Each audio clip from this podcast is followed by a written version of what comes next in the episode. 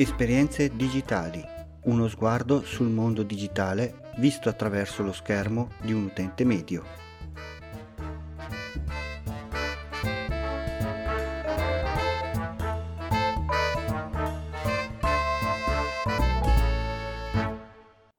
Salve a tutti, benvenuti da Capo Geek e bentrovati alla puntata numero 22 di Esperienze digitali. Non so se potete sentire ma ancora la voce è raffreddata.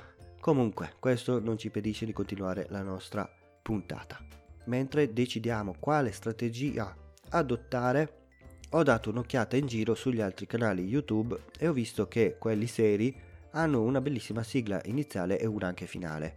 A questo punto la mia domanda è come faccio a creare anch'io la mia sigla dei video sia all'inizio che alla fine?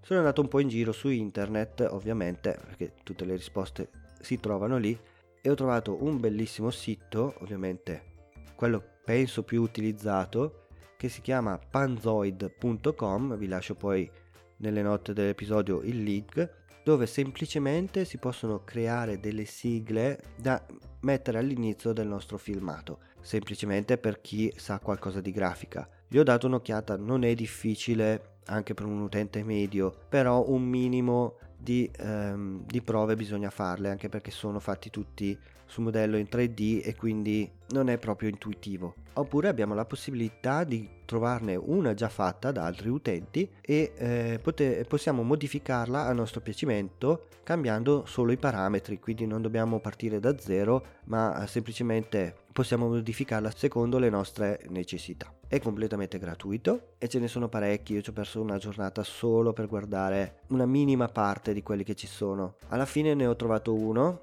che mi piaceva ovviamente e l'ho editato secondo le mie caratteristiche, ho messo il mio nome, ho abbassato un attimino i volumi perché sono altissimi e quindi poi lo, hai la possibilità di scaricarlo. L'unica cosa che te lo scarica in formato MKV mi sembra. E una volta scaricato mi sono messo a fare il montaggio video.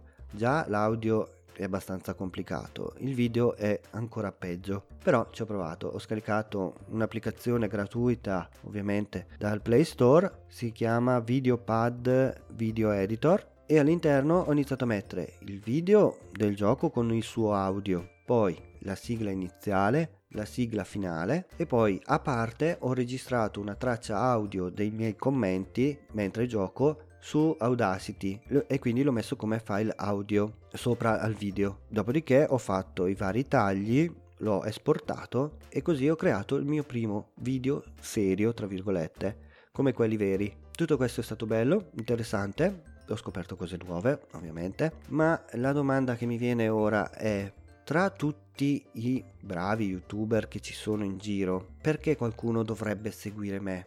Nel senso, se tu crei delle, dei video fatti da te, quindi con scene diverse, storie diverse, puoi essere bravo, puoi non essere bravo, comunque hai il tuo contenuto eh, personale. Per quanto riguarda invece i video dei giochi, il problema è che sono tutti uguali, cioè il gioco è uguale per tutti. Cosa posso fare io per distinguermi dagli altri visto che comunque la trama è sempre la stessa sì va bene essere se stessi ci sta secondo me il punto è trovare qualcosa di diverso per far sì che le persone ti possano guardare senza annoiarsi troppo ovviamente. E questa sarà la domanda a cui cercherò di rispondere. Anche per questa puntata è tutto. Vi lascio con la solita frase anche oggi ho imparato qualcosa non posso mica morire ignorante un saluto da Capo Geek e ci risentiamo nella prossima puntata